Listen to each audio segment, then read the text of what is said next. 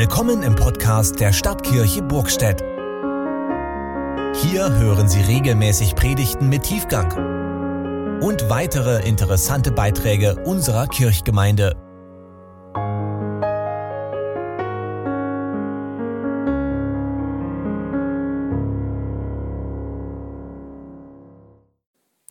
Der heutige Predigttext steht in Römer 14, den Versen 1 bis 9. Warnung vor gegenseitiger Verurteilung. Nehmt gerade den Menschen an, der im Glauben unsicher ist. Streitet nicht mit ihm über eure unterschiedlichen Auffassungen. Der eine glaubt, alles essen zu dürfen, aber wer unsicher ist, isst nur noch Gemüse. Wer alles isst, soll den nicht verachten, der nicht alles isst. Und wer nicht alles isst, soll den nicht verurteilen, der alles ist. Gott hat ihn doch angenommen. Wer bist du denn, dass du den Diener eines anderen verurteilst? Es liegt allein im Ermessen seines Herrn, ob er mit seinem Tun besteht oder nicht. Aber er wird gewiss bestehen, denn der Herr sorgt dafür, dass er es tut. Der eine unterscheidet bestimmte Tage, der andere macht zwischen den Tagen keinen Unterschied. Jeder soll fest zu seiner eigenen Auffassung stehen. Wer einen bestimmten Tag besonders beachtet, tut dies, um den Herrn zu ehren. Wer alles isst, tut dies ebenso, um den Herrn zu ehren. Und er dankt Gott bei, de, äh, bei seinem Mahl. Wer nicht alles isst, tut das, um den Herrn zu ehren und auch er dankt Gott bei seinem Mahl. Keiner von uns lebt nur für sich selbst und keiner stirbt nur für sich selbst. Denn wenn wir leben, leben wir für den Herrn. Und wenn wir sterben, sterben wir für den Herrn. Ob wir nun leben oder sterben, immer gehören wir dem Herrn. Denn dafür ist Christus gestorben und wieder lebendig geworden. Er sollte der Herr sein über die Toten und die Lebenden. Worte unseres Herrn Jesus Christus. Ich erinnere mich, einmal eine Werbung gesehen haben, gesehen zu haben mit dem Slogan, sind Sie zu stark, bist du zu schwach. Ich glaube, es ging dabei um Fisherman's Friends, also um Lutschpastillen. Stärke und Schwäche, dieses Thema bestimmt unser Leben. Und in der Regel funktioniert ja die Welt so, dass sich das Starke gegen das Schwache durchsetzt. Wer leistungsfähiger oder besser ist, oder größer oder schneller oder wortgewandter oder intelligenter oder durchsetzungswilliger oder gerissener ist als andere, der hat Vorteile und erreicht in der Regel seine Ziele, oft auf Kosten der anderen. Aber das Reich Gottes funktioniert nach anderen Maßstäben. Das fängt schon damit an, dass Schwäche für Gott kein Problem ist. Lass dir an meiner Gnade genügen, denn meine Kraft ist in den Schwachen mächtig.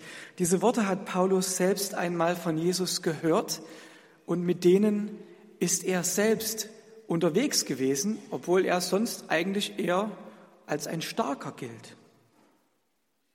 Nein, Schwäche ist für Gott kein Problem wenn wir sie ihm nur ausliefern und uns füllen lassen mit seiner Liebe und Gnade.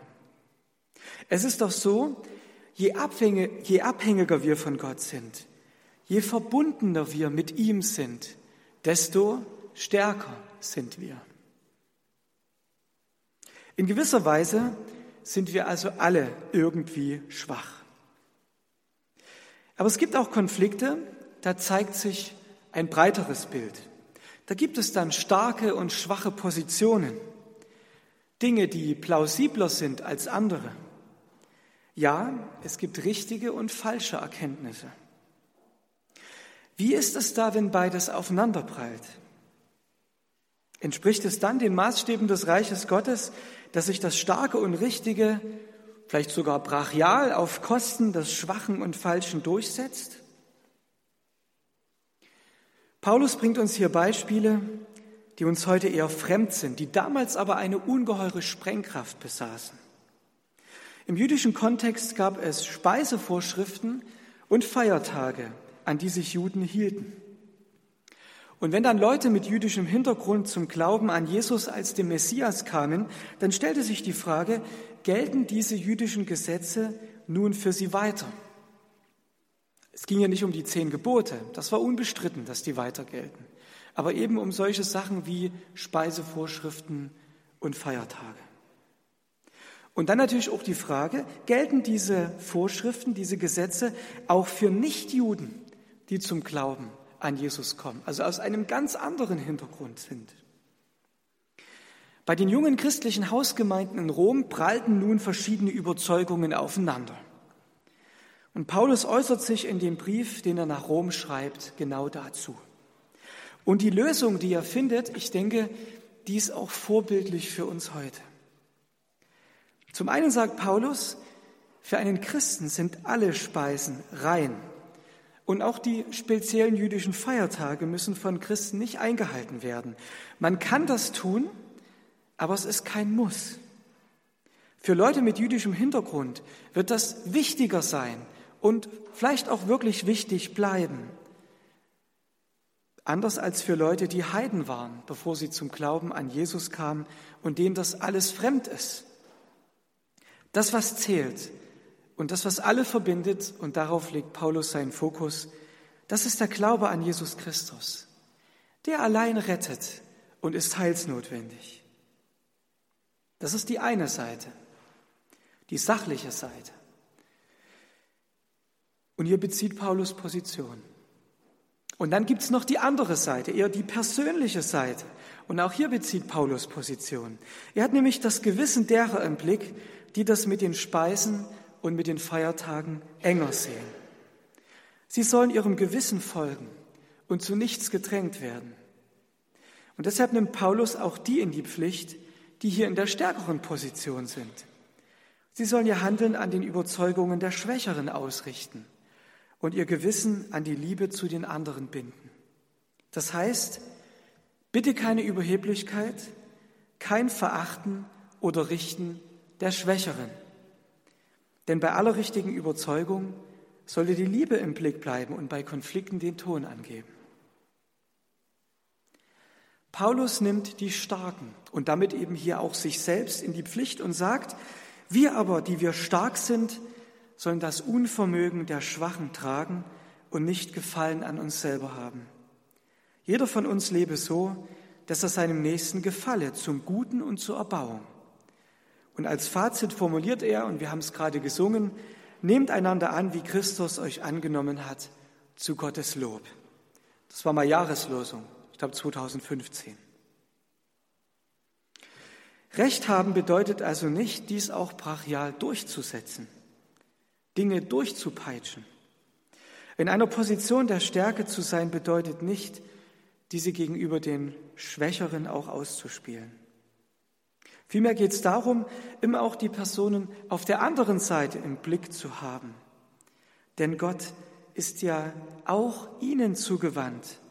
Auch sie gehören zur Gemeinde. Auch für sie ist Jesus am Kreuz gestorben. Der Maßstab ist, dass alles zur Ehre Gottes oder dass alle alles zur Ehre Gottes tun und mit gutem Gewissen vor ihm verantworten können. Auch wenn die Überzeugungen unterschiedlich sind, auch wenn den einen bestimmte Tage wichtiger sind als anderen und die einen Schweinefleisch essen und die anderen nicht. Nachdem Paulus dargelegt hat, wie er die Dinge sachlich sieht, mahnt er auf der persönlichen Ebene zur Rücksicht gegenüber denen, die eine andere Erkenntnis haben. Es gibt Menschen, die sehen das eben anders, weil sie bisher anders geprägt sind und andere Erfahrungen im Leben gemacht haben. Und deren Gewissen soll bei solchen für ihn eigentlich nebensächlich gewordenen Themen nicht belastet werden. Hier sollte man sich nicht streiten, sondern in Liebe annehmen. Was bedeutet das für uns heute? Ich hatte es schon gesagt, die Situation, in der sich Paulus befand, die ist uns in unseren Breitengraden zumindest eher fremd. Aber das Prinzip, um das es geht, das ist durchaus übertragbar. Die Schwachen im Glauben wären dann die, denen eine starke Verankerung in Traditionen wichtig ist, die liebgewonnene Gewohnheiten brauchen, um ihren Glauben leben zu können, obwohl diese Dinge genau genommen nicht zwingend notwendig sind, weil man auch ohne sie auf Jesus Christus vertrauen kann. Und die Starken im Glauben wären dann die, die gut auf manche Bräuche, Traditionen und Gewohnheiten verzichten können, ohne dass ihr Glaube dabei Schaden nimmt. Bevor jetzt einige schlucken, möchte ich sehr klar sagen, es geht aus meiner Sicht nicht um grundlegende Dinge des Glaubens. Es geht nicht um Dinge wie das Gebet, um das Bibellesen, um die Gemeinschaft mit anderen Christen. Es geht auch nicht um grundlegende ethische Überzeugungen. Das alles gehört ja zu den Basics des Christseins. Ich denke, ohne diese Dinge kann man nicht Christ sein. Ich möchte also nicht so verstanden werden wie, naja, manche Leute brauchen halt das Gebet und andere brauchen es halt nicht. Und das sind eigentlich dann die Stärkeren. So funktioniert es nicht. Aber ich denke, es geht um Dinge, die eher so, ich würde sagen, einen Rahmen bilden, der ja unterschiedlich aussehen kann. Es geht um Dinge wie Gottesdienstformen, um Orte, um Zeiten. Es geht um die richtige Kleidung.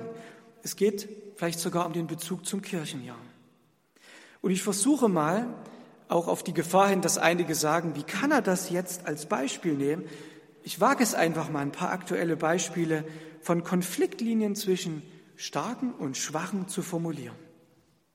Könnt euch dann am Ende des Gottesdienstes bei mir beschweren, wenn ihr sagt, dass das Beispiel passt nicht. Der Kar-Samstag zwischen Karfreitag und Ostersonntag ist in unserer Tradition ein stiller Samstag und für viele Christen tatsächlich ein bewusst stiller Tag. Manche bleiben an diesem Tag zu Hause und einige tragen sogar schwarze Kleidung. Und unsere Kirchenordnungen untersagen an diesem Tag auch, dass die Kirchenglocken läuten. Das hat natürlich Hintergründe. Und nun wollte in einer meiner beiden früheren Gemeinden eine ehemalige JG-Leiterin genau am Kar-Samstag ihren Verlobten, der aus eher freikirchlichem Hintergrund kam, heiraten.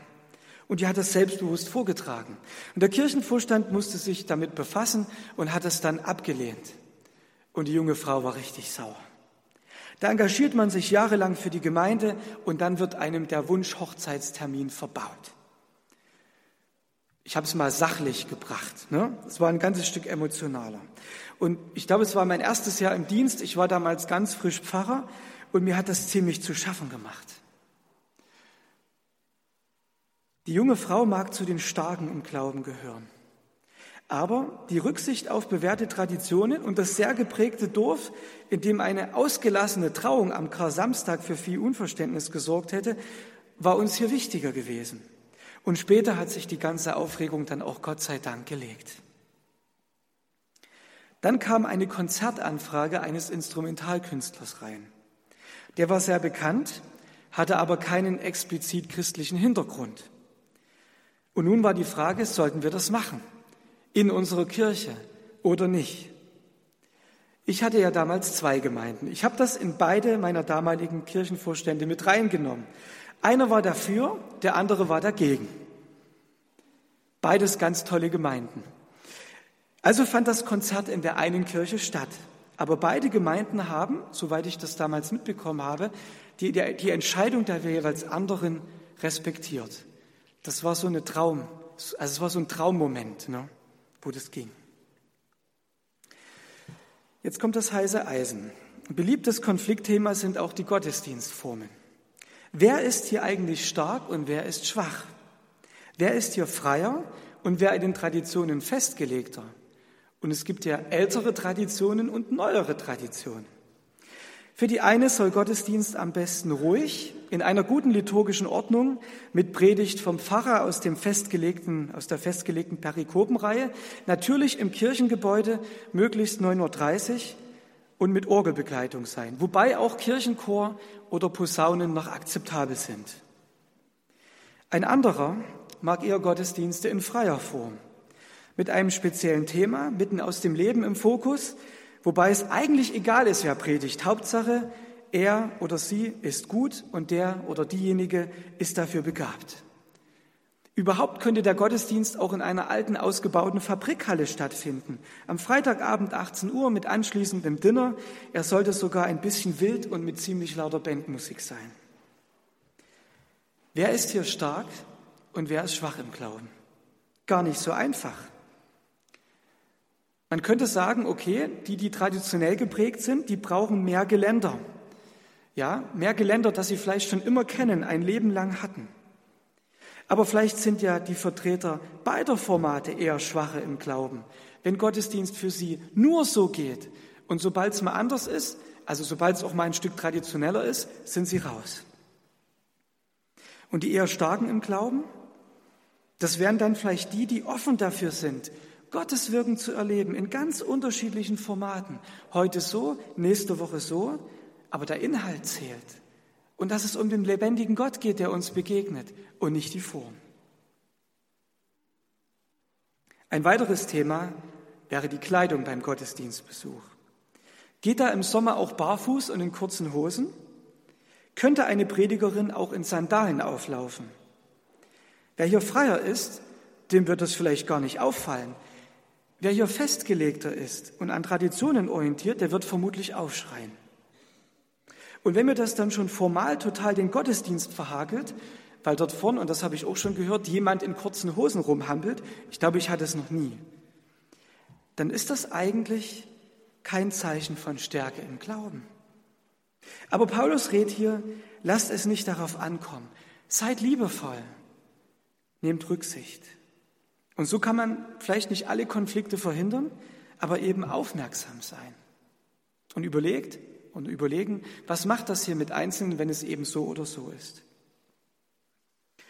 Der englische Publizist David Goodhart spricht von zwei unterschiedlichen Lebens- und Fühlweisen, die uns heute begegnen. Und vielleicht zeigen die sich auch in solchen Konfliktlinien, wie sie manchmal da sind. Goodhart sagt, zum einen sind hier die Somewheres, Diejenigen, die aus vielfältigen Gründen an einem Ort geblieben sind und sie definieren sich recht stark über einen Ort, über eine bestimmte Gruppe, über bestimmte Dinge, die einfach vorgegeben sind. Und zum anderen sind da die Anywheres, das sind diejenigen, die eher ortsungebunden sind. Man sagt, sie haben eine transportable Identität. Die denken eher global, haben ein hohes Freiheitsbewusstsein. Und für diese Anywheres ist alles, was mit Wandel zu tun hat, etwas, das sie antreibt, herausfordert und lebendig macht. Auch wenn sie mal scheitern, nicht schlimm, dann geht es eben weiter, dann versucht man einfach das Nächste. Für die Somewheres dagegen ist ständige oder ist Veränderung eine ständige Verlustrechnung oder sogar eine Demütigung, weil sie sich nicht so sehr als Handelnde verstehen, sondern eher als Opfer des Wandels. Das kommt alles sozusagen über einen und man kann sich nicht mehr dagegen wehren. Natürlich ist das jetzt erstmal sehr idealtypisch dargestellt. Da gibt es natürlich ganz, ganz viele Mischformen. Und ich weiß nicht, vielleicht habt ihr euch mal zugeordnet und überlegt, zu welchen Gruppen ihr eher gehört. Vielleicht sagt ihr, also bei den und den Dingen bin ich eher so ein Somewhere. Da habe ich eher so einen festen Punkt und auch klare Standpunkte und die haben sich eigentlich auch noch nie geändert. Und bei anderen Punkten bin ich eher so ein Anywhere, sehr flexibel äh, und so weiter. Der Punkt ist nun, dass die Anywheres, also die auf der Seite, ne, die ganz flexiblen, sage ich jetzt mal so, dass die laut Goodharts Definition in allen Wohlstandsländern eine Minderheit bilden. 15 bis maximal 25 Prozent. Aber sie bestimmen in der Regel, wo es lang geht. Und damit ist auch klar, dass sie bei verschiedenen Entwicklungen die Selbstbewussten, die Starken, man könnte auch sagen, die Trendsetter sind während die Somewheres sich wie die Schwachen fühlen, obwohl sie eigentlich die Mehrheit sind. Und damit ist jede Menge Zündstoff vorprogrammiert zwischen diesen beiden Gruppen, den wir auch, und so meine ich, gesellschaftlich und auch politisch zu spüren bekommen. Wie können wir hier weiterkommen? Der Trendforscher Matthias Hawks ist davon überzeugt, dass das geht. Und er meint, die Zukunft gehört den sogenannten Glokalisten. Also denen, die globales und lokales Denken auf einer neuen Integrationsstufe miteinander verbinden und in sich vereinigen. Dann heißt es also nicht mehr entweder oder, sondern sowohl als auch. Also im Blick auf diese Beispiele, Heimatbewusstsein und offener Horizont. Das muss sich ja nicht gegeneinander ausspielen. Analog und digital, Bewahrung und Entwicklung. Und die Folgen sind, rein gesellschaftlich, dass es auch in Städten dann so etwas wie Dörfer sozialen Zusammenhalts gibt, dass sich urbane Problemviertel mit Bürgerengagement und Zivilcourage verändern, aber auch Kleinstädte neues Selbstbewusstsein gewinnen und sich ländliche Regionen mit ihren Stärken entwickeln. Es leben die städtischen Dörfer und die kreativen Provinzen. Damit es also nicht zu einem neuen Kulturkrieg kommt, ist es wichtig, dass beide Seiten immer wieder aufeinander hören und ihre Stärken miteinander verbinden. Und momentan mögen eher die Somewheres als die Schwachen und die Anywheres als die Starken gelten. Ob das wirklich so ist, ist nochmal die Frage. Aber beide brauchen einander. Das hätten die Zukunftsforscher von heute eigentlich schon bei Paulus lernen können. Denn auch unter uns Christen in unseren Gemeinden gibt es, so meine ich, eher eine Mehrheit von Somewheres, die eher traditionsgebunden, traditionsorientiert sind. Und die Anywheres, die hier flexibler und freier agieren, sind eher die Minderheit. Zumindest, glaube ich, in den Kerngemeinden ist es so. Aber unser Glaube, der hat ja sowohl Inhalte, die feststehen, wie der lebendige Gott selbst, die Heilige Schrift, die Grundlagen unserer Ethik. Das ändert sich ja nicht einfach. Können ja die Bibel nicht einfach umschreiben. Aber zum anderen hat unser Glaube auch eine hohe Flexibilität. Als Christen sind wir eigentlich also prädestiniert dafür, hier mit gutem Beispiel voranzugehen. Und beides, Gebundenheit und Freiheit, Tradition und Innovation, immer wieder aufeinander zu beziehen. Geben wir uns also gegenseitig Raum. Verachten wir uns nicht? Die Starken sollten ihre Stärke gegenüber den Schwächen eben nicht ausspielen. Im Gegenteil, selbst wer ein unempfindliches Gewissen hat, der sollte trotzdem auf etwas verzichten, wenn das Gewissen eines anderen verletzt wird. Das ist dann wirkliche Annahme. Und das ist der Weg, den uns Jesus weist. Auch wenn wir als Gemeindeleitung immer wieder Entscheidungen treffen müssen und manche Schritte unausweichlich scheinen, wir brauchen es, dass wir immer wieder aufeinander hören. Wenn wir auch in der Sache manchmal unterschiedlicher Auffassung sind, sollten wir als Person immer wieder versuchen, mit Wertschätzung beieinander zu bleiben, das Gewissen der anderen zu achten und alles zur Ehre Gottes tun. Unser Ziel als Menschen, die dem Herrn gehören, ist es, ihn zu loben und zu ehren mit allem, was wir sind und tun. Und wenn wir das gemeinsam machen und immer wieder zusammenfinden, dann ändert sich auch etwas zwischen uns. Und vielleicht hilft der Gedanke, die anderen mit der anderen Meinung, mit der anderen Überzeugung, noch dazu in Fragen, die gar nicht so zentral sind. Sie sind nicht die Schlechten, nicht die Bösen, nicht die, die es zu bekämpfen gilt, sondern sie sind die, mit denen gemeinsam ich Gott loben will. Amen.